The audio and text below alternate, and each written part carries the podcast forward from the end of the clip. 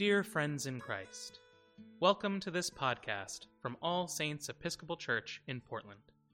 All Saints is a loving, welcoming parish serving Southeast Portland for over a century. Our purpose is to celebrate God's love, seek and serve Christ in all persons, and go forth into the world rejoicing in the power of the Spirit. Today, we invite you to join the Reverend Constance Hammond as she preaches the gospel and explores the mysteries of God in our modern world.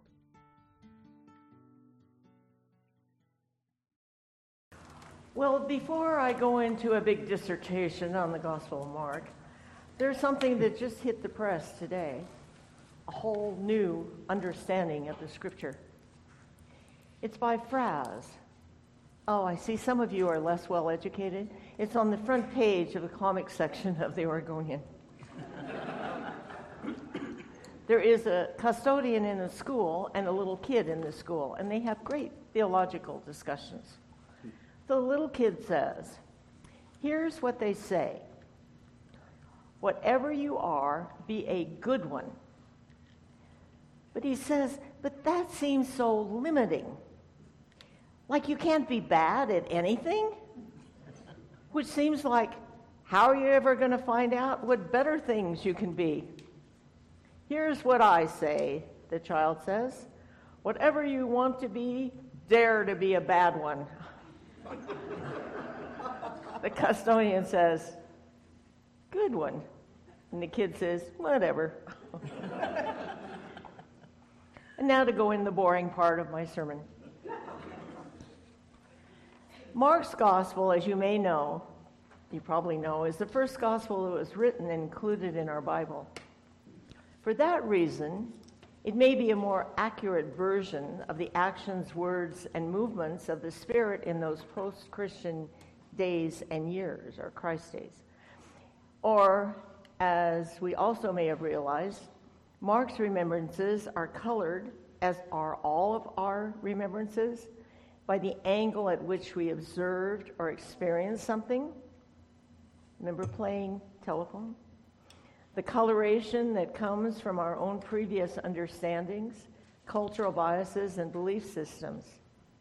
And so some of the words of Jesus, as recorded by Mark, may not hit us the way it did those hearing those sayings in those distant days.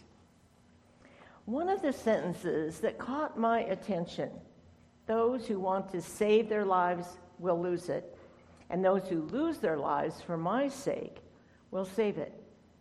Seemed harsh to me, a bit too sacrificial sounding for my comfort level. But then I didn't realize that what it really means that in denying self, or some of us might say ego, one is led to self fulfillment. Paul understood this when he wrote, I have been crucified with Christ. It is no longer I who live, but Christ who lives in me. This sense of knowing we are, each one of us, and everyone out there, created in God's being, Christ's own with the spirit of life and loving us in us, just as it wove its way through the mystics, the great saints of the foundation of our faith, should be reassuring. But then it's important to remember that not all were saints. They were, and they are, and they will always be those who come from everyday lives fishermen, scholars, tax collectors, artists, writers, parents, and children, individuals, a monk or a sister or a Sunday school teacher, or even one who lived a very notorious and sinful life. These are those who have felt a tug, a call, a knowing that led them in ways that are creative and fulfilling. Anyone, really, who follows their heart, like our recent speaker that some of you may have heard, Joe Bronson, who in her retired years as a teacher, teaching has gone now to teach conversational English to Palestinian youth in Ramallah. About as far from her previous life as could be imagined. She saw them, she heard the message, and she thought, oh, maybe I can do that. It's just feeling something and then following up by doing, by being that something. And it doesn't have to be earth shaking or even noticed by others, but it is what makes a person feel whole and content, living as intended in that birth born place that we were meant to be. Now, I imagine if each of us looks back on our life, we can see moments when we sensed or even longed for something for us to do. We either went on that path or on another path. We all have had in our lives a place or many places where we had a choice to take a road or take another road, as Frost so beautifully wrote the road's taken and the road's not taken. My own life has been one of those mazes that takes you here and there, to and fro, and stop by roadblocks until by some miracle I end up where I meant to be, mm, or sometimes not the place I was meant to be. Some of you may have started one place and went on a straight line right up till now. At times, I have envied people who could do that. But not one of us has had the same maze to wander in. But in the end, willingly or not, we will all end up at the place we are meant to be in Christ, with Christ, and whole in all ways. I hate to admit this, but I am really allergic to people who live in self sacrificing ways. So we should all notice. As if being a true believer is believing that one should suffer, be a martyr to Christ. Jesus was a martyr, as were others, but not because it was his or their focus to sacrifice themselves but because it was Jesus's and others' focus to reinterpret the Holy Scripture, the Torah of his Jewish faith, to bring to the people the true understanding of God's words and God's ways, to be the living word himself. Because he was seen as counterculture, as one who wanted to be king of the Jews, as one who would turn upside down the political and religious hierarchy of his time, he was condemned to death. He was who he said he was, and to that sense of self, he remained true. We see it today, unfortunately, as political and religious opposition leaders are murdered to try to kill the spirit, to lay a blanket of fear over the followers, to silence what causes fear in the one who is in power. When the attempt to protect the self drives against those who are self contained, those who know who they are, and they will stand firm no matter the consequences.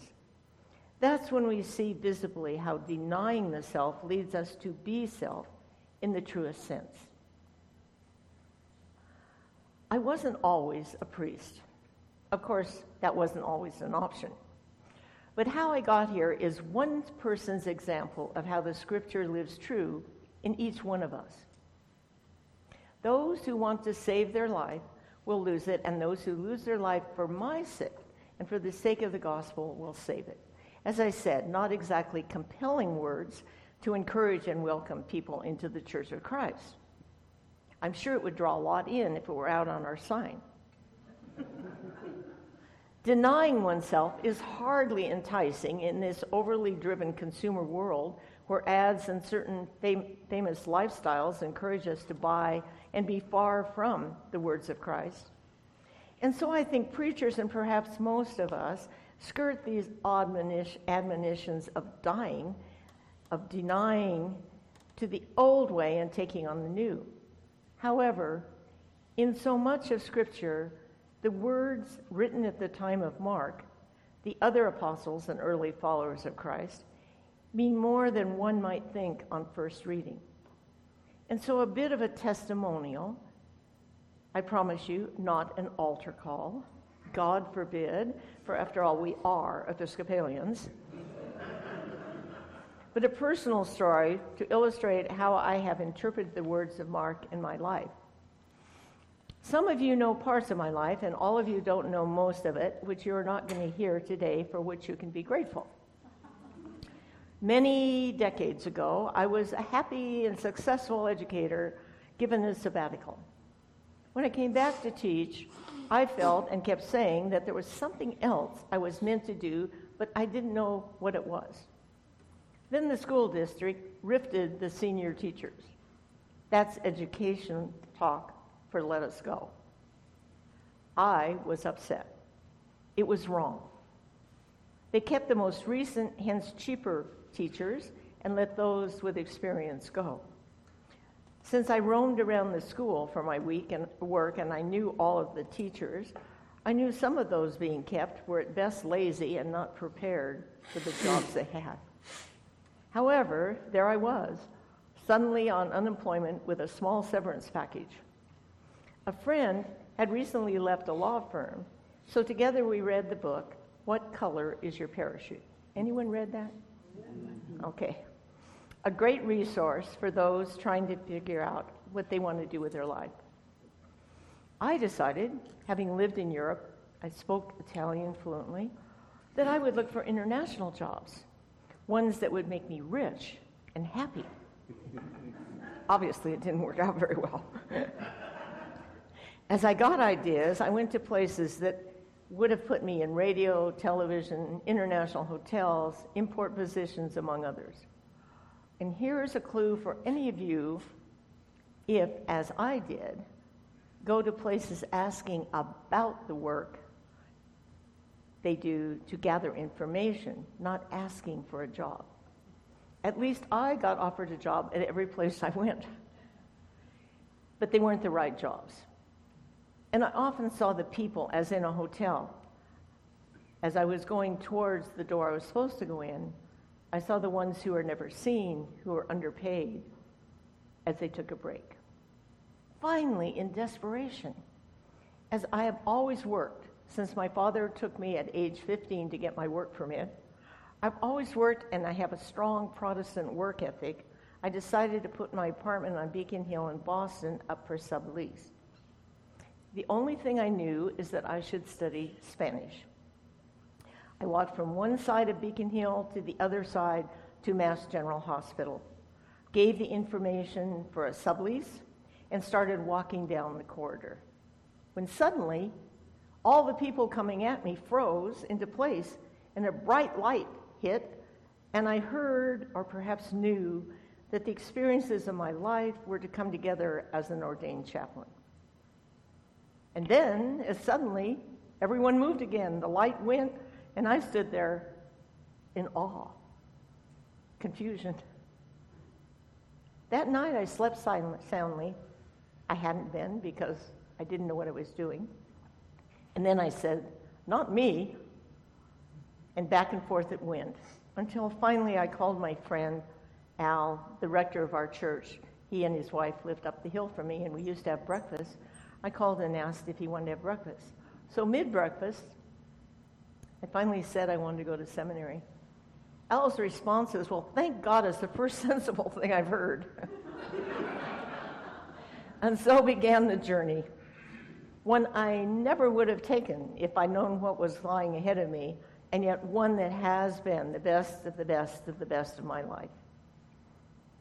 In truth, I left the full life the wonderful rent controlled apartment, and went across the Charles River to a dorm at my seminary. I was poor, but I was happy. I had a dear friend who had a clothing store, one of my best friends, like sister. She said, You may be poor, but you'll never be poorly dressed. So there I was with no money and great clothes. As my ministry took form, someone always saw that I could pay my rent, have a bit left over for food and gas, as I created or was called to be places far, far from my norm in the past. I left my old life and put on the stole of my new life. And it turned out to be every bit as rich in people and adventures as the first had been, a sort of continuum in a new format. So, yes, I died to the old and saved myself in the process. It became a bit too literal at times during the wars in Central America where I learned about and experienced the joy that Salvadorans, for example, could live in the midst of death squads, but now I'm going astray. Everyone is not meant to drop everything and follow a new path. And all paths are not meant to be extreme. I think that I must have been a very hard one to get the message. So it took a dramatic event for me to catch the call that I learned later was what I'd had. But it was and is for me, for those who are not doing what they're meant to do, be it humble or of great note, a reminder to listen to that small voice within and be happy, be content, and simply be all that you are meant to be. If, in fact, we all have one life, we might as well live that life in the fullness of our potential, be it within our family or in a broader sense. Don't wait for the dramatic, just listen to your own heart and be at peace. Be at peace and radiate Christ's love to those you love and those less loved, knowing no matter the person or situation, Love can overflow and overcome anything and anyone in the end. Amen.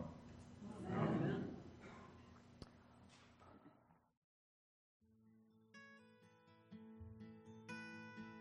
Thank you for listening to this podcast offering from All Saints Episcopal Church in Portland.